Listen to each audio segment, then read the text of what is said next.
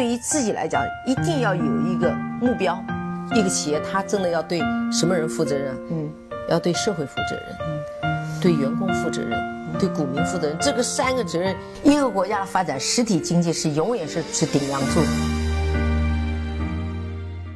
各位好啊，给你一个真实生动的格力电器。我们给的比你要的多。今天呢是二零二一年的五月二十一号，是一个周五。前两天呢，一个访谈在雪球的网上呢被传得非常的热烈，就是杨澜访谈录再一次时隔五年之后啊，又对董明珠做了一次相对比较深度的访谈。很多人可能不知道，我的那个格力的那个片头曲呢，就是董明珠在五六年前接受杨澜的某一次访谈期间。董明珠说的一些话，我把它摘录下来，做成了我整个节目的开篇的一些开头。那我觉得，在今天我们再来听一下杨澜对董明珠的访谈，又会有一些新的看法。首先呢，白老师给了大家提个醒啊，这一期访谈呢。可能很多人听了之后会有比较强烈的不适感，因为什么呢？因为很多董明珠的一些言论未必在现在当下的格力股价的表现情况下能够被大家所接受。比如说，董明珠一直说我自己没有犯过错误，当然他的那个错误呢，指的是导致公司走向了灭亡，走向了呃这种灭顶之灾这样的错误。他说我还没有犯过。包括他说做手机，对银龙的进行投资，还是线上线下直播等等一些问题，包括接班人的一些回答，我相信很多人听完之后，可能在当下会有一些整个的这种不舒服。那我是这么来想啊，第一个呢，我看到了在这段时间董明珠所有的访谈，她的言论呢。呃，他是有意的在淡化自己。无论别人说董总，你对格力做出了非常大的贡献，他说不是我一个人，而是我们整个格力的团队、我们的研发团队、我们的销售部门、我们的宣传部门以及我们的生产制造的效率和这样的产出，这是第一个。第二个呢，杨澜一直是我非常钦佩的一位主持人。他不仅有知识、有涵养，而且非常多的这种采访的，我不能说是技巧吧，而是他的这种把控和对。受访者的一些了解，这个是让我非常的钦佩的。从杨澜的嘴里面去讲出一些格力的情况，比大部分的主持人都要落地，都要的实在。他对格力的情况应该说是非常非常清楚。当然，这个也可能和杨澜跟董明珠私交还是比较好，有一定的关系。我是用这么六个字来去总结的：他能够做到有理、有据和有节。最后呢，白老师也在这个大家听这段音频之前呢，表达一下我自己对董明珠现在状况的一个总结。首先，我们应该分清楚表达方式和做事的动机之间的关联和区别。有的时候，很多人说董明珠是董大嘴、口无遮拦，什么都敢说，说了之后呢，经常会有一些吹牛的嫌疑。但是，我想的是，我们首先要确认。董明珠对格力是一心一意的，他有底线。我觉得这个底线，对于我们投资者来说是非常非常重要的。比如说他说的不做假账，呃，产品质量非常要过硬啊，要真诚的对待消费者，这个都是格力在他这么多年的经营中，他所秉持的这种红线或者是叫底线的思维。首先，我们在这样的公司上应该是踩不到雷的。那股价的涨涨跌跌，业绩的波波动动，周期的循环往复，如果你能够忍耐住，你能够懂得，如果你能够经历了从二零一二年一直到现在将近十年，格力的无论在新闻端、在业绩端、在转型端、在管理层，还是他对投资方的一些态度，你就会慢慢的。找到一个踏实、淡定、自己心稳的这样的一个投资的方式，好吧？那我就不再多说了，各位去听一下这段音频。视频呢是在腾讯视频，但是呢中间有不少的广告和一些无关紧要的东西。那白老师呢是帮各位剪辑了一个算是精华版吧，大概三十二分钟左右。各位在这个周末周五的早上可以去听一下这段节目。听完之后呢，我也希望各位呢能够问一下自己，我们在投资上面到底投的是这家公司的什么？我觉得有了底线思维之后，你的投资的逻辑和方法，你能够承受的这种波动和这种公司的这种上下的这种起伏，我觉得你就更加能够淡定的去持有那些公司，好吗？那就这样，祝各位周末愉快，投资顺利，再见。你有看到这个格力的变化吗？这个园区我还是挺熟悉的，因为上次在这儿也是采访董姐吧，呃，还跟她看了厂房和他们的一些实验室。印象还挺深的，大的格局没有变，但是我看好像刚才呃一些呃展厅的设计已经有一些变化了。来看一下，他的办公室有没有变？不知道。我感觉熟门熟路就闯进来了，你是美的不行啊！你好，你看你这颜色多多亮丽，多姿多彩。我都在呀呀，来来来来来。哎，我上次来的时候，上次来也是这样，也是啊。只是我现在搬了一个小办公室去了，这个变成会议室。你这把这儿变成会议室了？对对对对对对。来来来来，谢谢谢谢您，办你那年接待我那一年多久了？五年了，那就是嘛。哎，你说这时间这么过，真是。原来讲五年就是在这儿办公室。对呀。后来我就 搬到旁边一个小办公室去了，但那边办公室太小了嘛。啊。就我一个人做下去，最多的两个同事在边汇报工作而已。嗯。一般都不在那儿汇报工作，都是到这儿来汇报工作了。您最近这我看跨界还那个挺能挺能尝试新的事情的哈。最近是到一个职场综艺秀。呃，去这个选人嘛？哦，对，那个是他们湖南卫视他们做的这一场栏目。对啊，开始我还不愿意，因为我根本没有时间。但后来我看他内容还是很不错，就当下年轻人如何来面对自己走向社会啊？其实很多年轻人他并没有对自己的未来有很好的定位啊。就是你问年轻，你说你你找个什么工作啊？他第一第一他想要能挣钱的，嗯，啊，所以他把挣钱摆在第一位。啊，第二个呢，他从来不去思考，我到社会上，我具有现在的能力，我能做什么？嗯，反正我我后来看看他这个内容，我觉得，啊，在当下确实还是蛮需要。哎，你去了以后，人家都说吓死了，人家什么观察员啊，还有那个来应聘的，都说董姐姐气场，好家伙，两米八。哎呦呦呦呦！哦，好有气场。更新的一些创意。从而承接格力千亿级的这样的一个平台。哇，董事长，您的眼神太挺吓人的。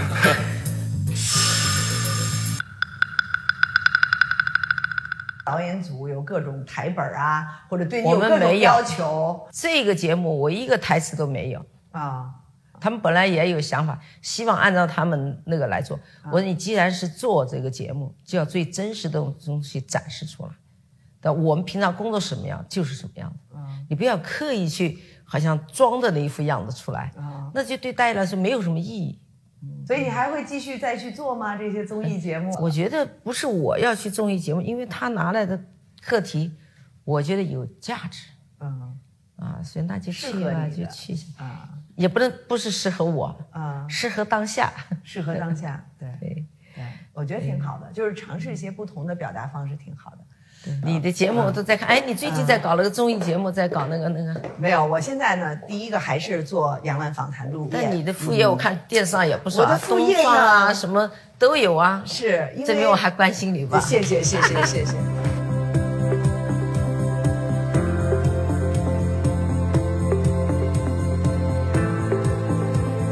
这个是家居新物种哈，我看到了这个人工智能的。这是一幅油画空调，所以他刚才不讲划时代嘛，就画那，他念念他的名字，他就会跟你对话。其实这个油画空调呢，实际上我们就是除了这空调温度这个控制以外，最主要我们平常不用的，它就是油画。然后你不想看油画，你想看视频的话，就可以开电视。啊，那这风是从哪儿出来的呢？上下。哦，从这儿上哦，也是上下的，嗯。对，所以现在就能够和当代的这个居家环境很好的融合在一起。这就是我刚才讲的智能屋，啊，就是整个里面是用光伏能源来提供电的，啊，我们已经两年前就开始实现了这样的一个变化。它这里面现在我们上面是光伏板，外面的光伏板，对，哦，用这样的光伏板，对对对，然后这里面就是我们这个储能电池。哦，嗯，这个电池呢，大概使用寿命是二十五年。嗯，然后我们光伏采集的能源以后呢，就到空调里面发电。嗯，空调发电以后再转到我们的储能电里面来。哦，所以然后再再放，然后再用到家里的电源里面来。啊，所以这个屋子里面所有的电来源都是靠它，都靠太阳啊。但是它的稳定性怎么样呢？过去说光伏就是说要。长阴天了怎么办呢？是没有阳光的时候，它的光伏不能产生电源、能源，所以我们现在正在进一步升级，就用风能结合起来。啊，啊，另外一个呢，就是我们光能足的用不了电，储能在这里面的时候，就可以保证你的这个家里的其他的电器产品的使用。对，因为我看到这个格力的技术，一方面是储能，一方面还可以放电。刚才讲的光伏空调技术。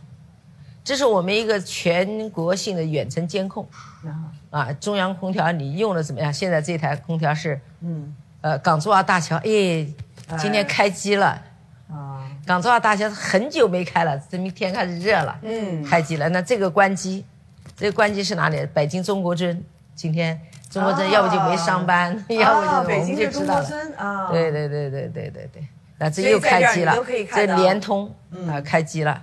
实际上我们不是看别的，我们只要看后面运行的这个正常状态。嗯，数据异常的时候，我们在后台就为他服务了。嗯，啊，就把它解决，所以消费者基本上不知道这空调有没有问题。嗯，对，啊，这个是湖北武汉天河机场。嗯，这关了有一年半了。嗯，对呀，因为终于开春了，这两天开始暖和起来了。对对对对，在呃格力现在现有的在国际上比较领先的核心技术方面，你最骄傲的是什么？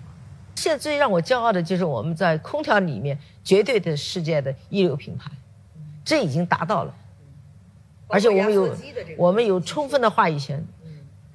空调最核心就是压缩机、电机、电控部分，啊，这个我们有我们自己这么多年沉淀下来，实现了自主掌控。我觉得这个我还是挺骄傲的。嗯，这个骄傲不是因为我骄傲，是因为我们这一批研发人员为他们骄傲。嗯，空调成为世界一流品牌，那是非常不容易的。格力电器是全球唯一一家全产业链的压缩机增染制造企业。嗯，所以作为中国的企业是非常自信和自豪的一件事。这些年以来，特别是在核心技术的研发方面。支撑你去不断投入的这个动力是在什么地方？我一直认为，一个企业盈利是必然的，但是盈利不是你的目的。嗯，企业真正的是还有承担的社会责任，就推动社会进步的这些企业的价值。嗯，所以格力电器这么多年来，我们没有去做房地产，原因是因为房地产太赚钱。嗯，凭我们企业的现在这种规模，啊，做几个房地产那比别人可能更容易。但是我觉得他会给我们做制造业领域的人丧失这种精神，丧失精神。为什么呢？因为你做地产，一个平方可能就赚一万块钱、两万块钱。嗯，我卖一个空调才赚一百块钱。那你赚了那一万块来补贴一下自己这一百块，不行吗？因为你这个赚钱太容易，没有人愿意去搞制造业了。嗯，你的一直在做房地产的过程当中，就丧失了这种挑战精神。我知道的赚钱，包括搞金融、搞资本运作，我手上有的是钱。你是怕自己太安逸了，就会丧失因为我的使命就是做制造。嗯，我已经认定它了，吃亏也去做。嗯啊，我不在乎赚钱多少。嗯，但我觉得它有价值。就像在这个当下，国际形势复杂多样化，啊，中美的这种关系等等，都给我们提出了挑战。嗯。如果八年前我没有选择做智能装备，今天我的设备还要全部靠进口。嗯，但是我今天拥有了自己掌控能力。对于品质和这个其中的匠心所在，哈，您到现在为止还一直坚持的一些要求是包括什么？我记得在零五年的时候，我们提出来了六年免费包修给消费者，但是在这个过程当中，就是行业的抵触情绪很大，因为你这个承诺要兑现的话，你的第一你要不坏，第二你坏了要有人修，这服务得跟上。你关键是这个维修是不收钱的，那这个钱谁出？企业出，嗯，这本身就有这个挑战。我们几次挑战推动这个行业进步，嗯，那我们今年推出十年免费包修，这是真的是这一个是自我挑战，嗯，一个再一次把空调行业推高到一个品质高度，嗯，但是遗憾的是到现在已经两个月了，嗯，没有人跟，啊，他也不敢跟。也有人说格力做的最好的空调，空调还是空调。似乎在多元化或者是其他的领域做的不像空调那么亮那是你看媒体上说的，媒体上那是别人说啊，你不认同这种这种观察？我当然不认同。你说我用空调做了三十年，我做冰箱才三五年，你说我三五年要跟三十年比，嗯，那怎么可能呢？嗯，你最起码给市场要有一个接受的过程，嗯，比如说做手机，嗯，大家都认为格力做手机失败，我从来不认为我失败，嗯，因为第一我没有正式把这个产品拿到市场上去销售。没有吗？对，哦，我以为已经在销售了啊。没有，这么几年来，我们一直在在在找这个手机的感觉。嗯，一个手机是未来必然的一个趋势。你看，我们现在没有手机，嗯，你认为你能不能行走天下？那不可能。但是离不开手机和你非要造手机，这不是一个问题，是一个问题，因为它是成了一个必需品。那么作为我来讲，为什么要做手机？是因为我们未来的智能时代到来的时候，如果一个家庭里全部用是格力的产品，我们这个手机，但所有的这种电子产品都是物联的，嗯，啊，所以我觉得它是很有价值。你家里用的都是格力空调，假如你有异常的话，你可以通过手机，只要一个键，就可以通到我们总部。但是董姐，我这提出一个不同的思维方式啊啊啊！你要喝一杯牛奶，不一定要养一头牛，或者自己经营一个奶牛场啊。呃，比如说我要格力的全套的智能家居要连成一体，然后我要能够遥控和指挥，我做一个 app 就可以了。我为什么一定要做个手机呢？因为手机是每个人必备产品。但是有人做手机做的比您好啊。那为什么不能够用一个 app 植入到他们里边去呢？那就是个人选择了，我就是这样选择。但是如果我养了一头牛，那十杯来，我那九杯分给别人不行吗？嗯，你想让别人再上你的手机，但是这个真是术业有专攻啊。所以，比如说别人的手机可以一个月出几百万甚至几千万台的时候，嗯，啊，格力要做这件事，那没有问题啊。他出出他的几千万台，我出我的呀。那您对他未来这个手机的，呃，发展，它的嗯成功的标志，你怎么样来界定它？怎么样就能说未来我们就是格力的手机成功了呢？未来所有用空格力空调的都会用格力的手机来控制它，你就是成功的了。但是今天我们要用手机，主要是要社交啊、资讯啊，它一样沟通，具备这个功能啊。嗯，它不是不具备啊。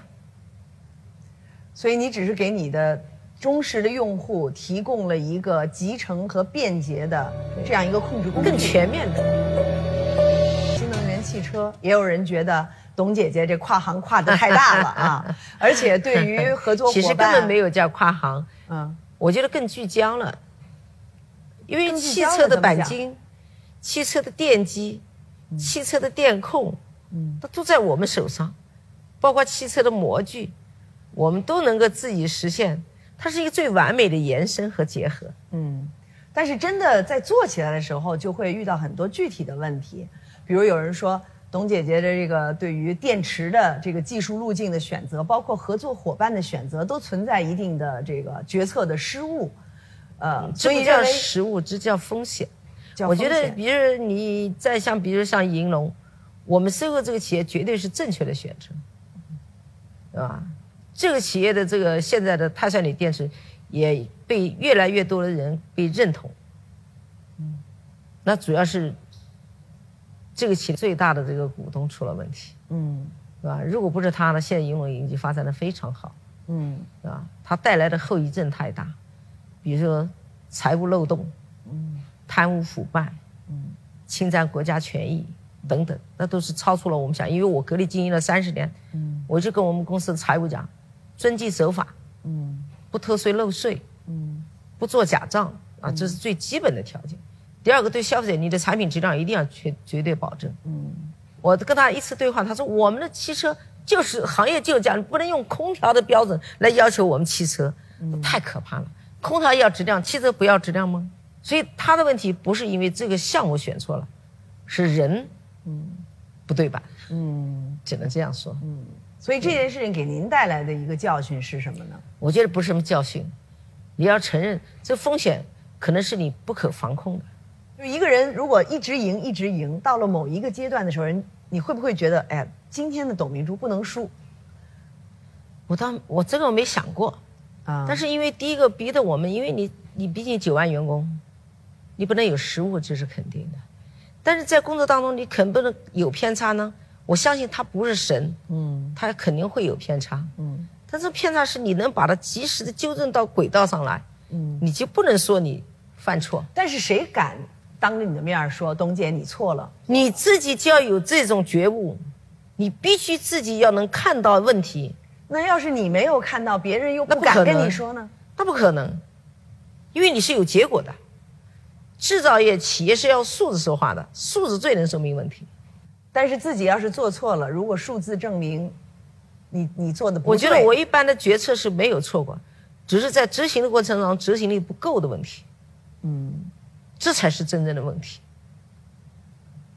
但是如果要是判断失误了，你你会有勇气承认我也错了吗？但是好像我没有判断错误过。问题在这个地方。苦恼啊！对对，你比如说手机，你认为错了吗？我觉得我没有错。如果我选择做手机，我企业垮掉了，那就决策错误了。嗯，我没有，我做了手机，依然企业做得很好。那我觉得就没有失误。新能源汽车要投入将近一百个亿的时候。又出现了刚才你说的这些问题，你觉得这是不是某种对人的判断的？如果我要投资了一百亿，这个人的错误不等于这个产业错误，他只是要一个时间去培育而已。嗯，这是两个概念。嗯，但你会不会承认说我看人看错了？看人，嗯，看错了。当时我因为按我自身的这种做法，一个企业家基本素养是要的。第一，不能贪。对吧？第二呢不能违法，嗯，那这是基本原则。但是恰恰我道德上面真的就这上面出了问题了，那就不由我来能够做决定的，嗯啊。但是我觉得这个问题它不是致命的，它是要需时间去去改善、去去修正的。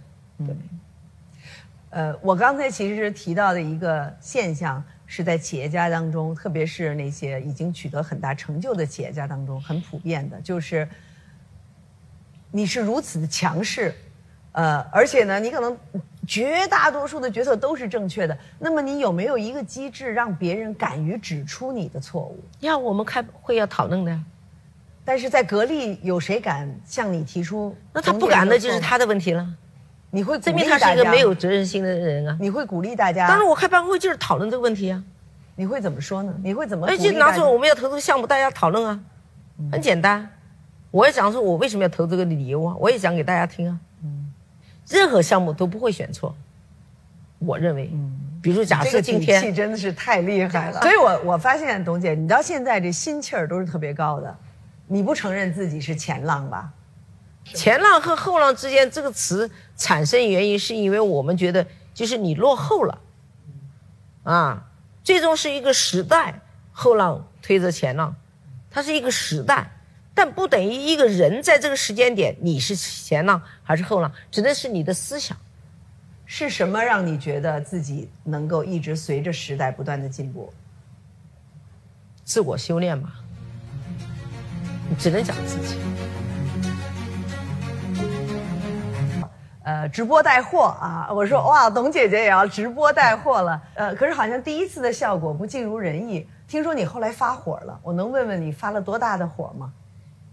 也不是发火，我觉得就是细节没有做好，所以当时很多人都在发信息，就很生气，很想看，嗯，但是经常一卡一卡，卡的大家心情不愉快。对对，是因为来看与参与进来的人感觉到不舒服，我觉得这是对别人来讲就是不尊重。那我看到第二次直播的时候，效果就变得非常的好。在这之前，你自己做了一些什么样的准备呢？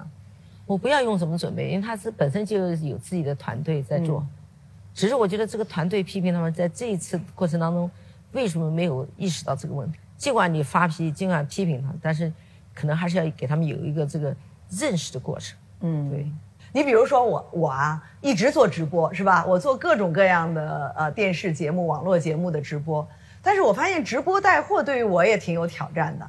第一个，你要不停的在那说；第二个呢，它的时间的呃跨度非常长。你像我平时做个直播，总是啊，接下来我们看一个什么视频，啊，接下来我们看一个什么节目，它有松口气儿的时候。但是直播带货是一秒钟都没有停的，而且你始终处在一个放大的一个状态，直接面对你的受众。我觉得这还好嘛，我没有这方面的压力啊。因为当时我们做的时候，就是我跟他们讲的，就是。无论在任何场景，一定要记住，嗯，讲真话，因为你只要讲内心讲真话，你就不会思考很多，也没什么担忧，这时候你会很放松。第二个特点，我做直播原因是因为，我们确实遇到了巨大的挑战，隔离二十三年的这种传统式的过去的这种销售模式，在这个疫情之下，嗯，其实发现了两个问题，一个消费者有需求，嗯。商家找不到门路，嗯，其实他完全不知道从哪里下手了，嗯，就消费者不会到你门店来了，嗯，我看到这个二零二零年第一季度的时候，当时格力的这个销售同比下降了几百个亿啊，对，那个时候你有你的你三三百多个亿，也有压力吧，也焦虑吧，焦虑谈不上，压力是肯定有，因为你看九万员工，嗯，上百万个经销商。因为我们的销回去传统模式都是提前，他要把一个月、两个月的货都要备回去的。嗯，这个疫情突然爆发以后，我们商家渠道的货源完全停滞不动了。所以你到了一季度以后，你得解决它经销商库存的问题。第二个问题就是，这些员工你不能裁员，嗯，那他要有收入，虽然没有活干，但你得发工资，嗯。所以，我们一季度一进一出损失了五十个亿到六十个亿。嗯，其实你你没有收入，每个月光是发工资，格力要发多少？呃，十个亿左右吧。嗯，对，反正你这个公司一开门，记得每天是上千万的费用。嗯，对你干不干活，你的这个费用是在的。对，对，所以确实当时是一个巨大的挑战。嗯，就当时我就在想怎么办？其实给我们的这些。经销商渠道销售公司也开会，嗯，叫他们走出去，做线上结合起来，嗯，但他不会啊，嗯，他也不以为然呢，嗯，嗯，他还觉得自己我自己还可以啊，啊，所以各种人都有，嗯，所以你要把这个结构要调整过来的话，确实挑战非常大，所以这也是导致我为什么要去做直播，就我自己亲身去体验，看看直播会是一个什么样的，啊。结果，嗯，而且直播让商家怎么能跟直播结合起来？播带货啊，电商对于线下的经销商的利益势必会带来一定的这种冲击和影响。这种利益的权衡和博弈，你是怎么？我觉得大家都太绝对的去看一个问题。嗯，他商家他必须要适应新时代的发展，企业在带领着这个渠道变革的过程当中。不是以渠道自己的利益为重，是以市场导向为重。你必须革命，首先要革自己的命。嗯，那革命是很疼的一件事儿啊！你说说当时遇到了一些什么样的疼痛感？我觉得没有什么疼痛感，嗯，只是对一些执迷不悟的、自以为是的，对他来说是一个痛苦。你是有能力加入到这个竞争队伍里面来的，而你放弃了，只是你的问题。嗯。那个时候，你有没有跟经经销商们通过线上的方式给他们来讲自己的这些？我们有专门的培训。你当时怎么跟他们讲的？在这个消费发生变化的时候，生活习惯发生变化的时候，你必须要跟上。嗯。所以我们有的地域的销售公司做得非常好，所以它的线下推动非常快，用两年时间，现在基本上它的线上线下已经结合起来了，是有成功案例。嗯。所以如果有些地方抱怨的，只能说他自己没有去努力。因为我看到您的十几次的直播，呃，带货的总的销售达到了四百亿哈。当然，也有的人说，哎，这个是经销商捧场嘛？就是把线下要做的交易搬到线上来，要给董姐姐来，捧这句捧个场话就讲，。这句话就讲对了，这啊不是给我捧场，是他在过程当中悟出了道理，哎，怎么讲？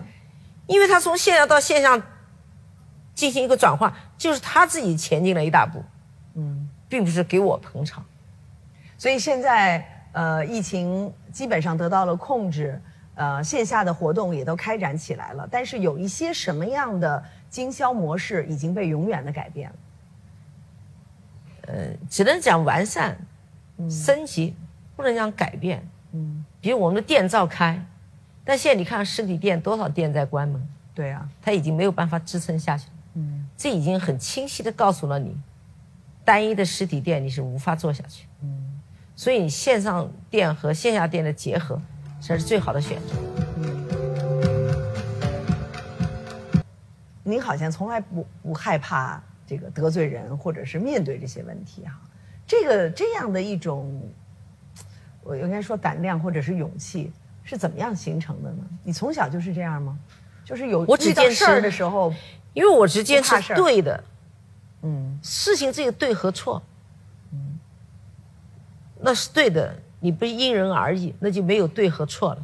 嗯，我们只对事不对人，这一是我一贯的习惯，这会让你得罪很多人吗？当然会，嗯，肯定会得罪人，嗯，但你得罪的这些人是值得的。啊，你有受到过威胁吗？有啊，什么样的威胁？啊，那威胁大了，嗯。甚至于，那那讲的都是要命的事了，嗯，但是我觉得没所谓，你真的不害怕吗？那命就一条吧，嗯，反正我觉得你坚持对的东西，社会是认同的，嗯，就只有用这种力量来去推动。我记得那年就是我们当时要收购这个呃宁达压缩机，就遇到这样的故事嗯。啊，别人讲说哎你要注意哦，它黑白两道哦，嗯。啊，说这个当心啊什么，我说没关系，一百岁也是活，五十岁也是活，所以他自己不想要命了，我说可以，嗯，啊，结果他们听这样自动让步了，嗯，然后说哦说没有没有没有了，事情已经不会了，解决了。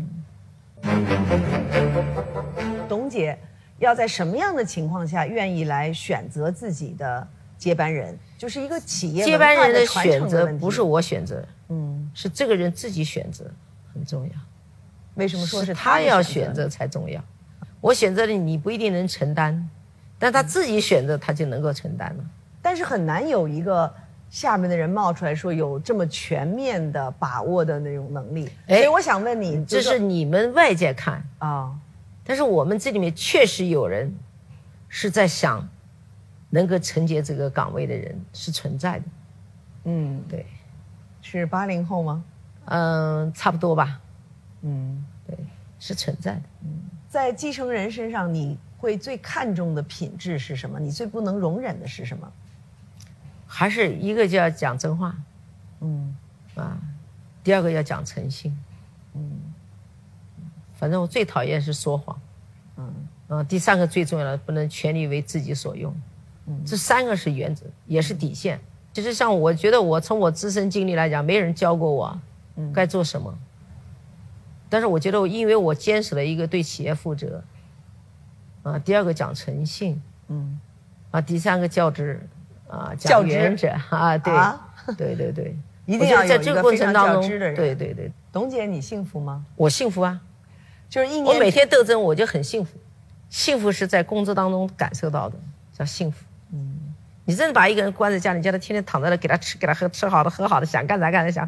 你看他幸福不幸福？他没有幸福。如果你有一天真的退休了，你畅想一下这一天你会做什么呢？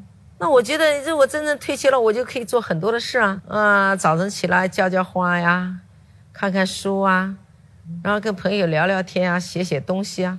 然后前段时间我第三本书一直在想把它拿出来，一直到现在还在润顺润顺在写，嗯，对吧？你根本就没有时间去想它。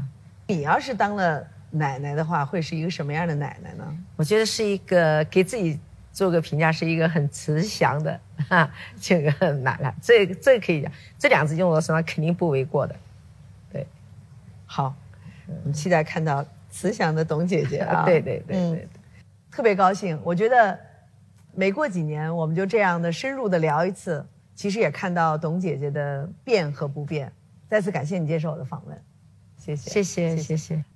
你看这边这个科技大楼已经是我们零三年建的，啊，那反过来我们现在在对面又建了一栋二十万方的科技大楼，现在正在建的当中，现在正在建还看不到，正在地面正在拉平，很快就要起来了。哎，你好像是说什么？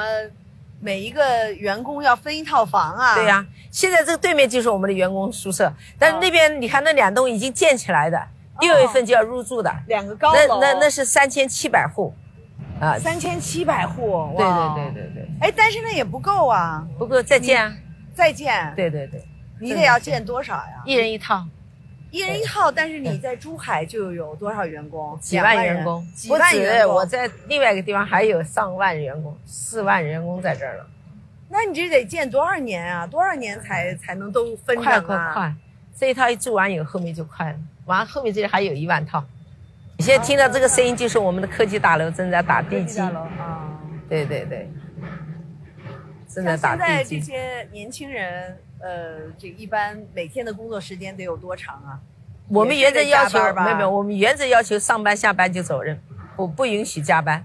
但是这些技术人员有时候确实有需要，那他们有时候加班，那就给他们加班吧。没有九九六了，我们从来就没有这个说法啊。但是我主张在遇到突发应急的情况下。那二十四小时你就要有能力去去去去坚持，嗯，因为你你遇到突发事件，没有说因为突发事件说，哎，我等我搞完以后再来，对，我休息完再来是不可能的，是，所以这些东西都是不是绝对的，嗯，呃，你显然并不是一个休息的典范，哎，我不休息是因为我们不一样的环境，对吧？嗯，那每个人有人喜欢，那比如说我加班，我觉得是一个快乐的事情，嗯，那你为什么不让他加班呢？其实你除了吃饭睡觉，我估计你所有的心思都是在自己的这个工作上哈，也都是在这个公司啊。只要你睡着了可以不想，只要眼睛睁开就要想。啊，其实我想了想，其实我现在生活很单调，很单调。对对啊。除了隔离两个字以外，其他跟我基本上没有什么过多去思考啊。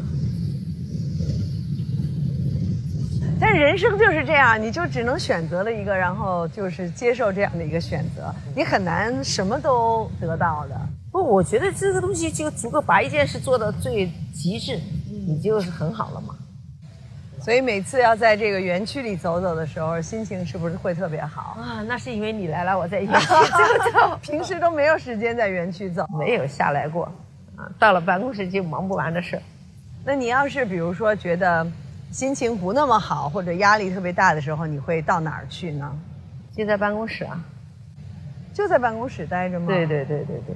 你像今天五点钟要开办公会，就是你可能这个时间上就不允许你。嗯，你现在还想南京吗？你会想念自己家乡的什么呢？想念啊，这这个 鸭血粉丝汤。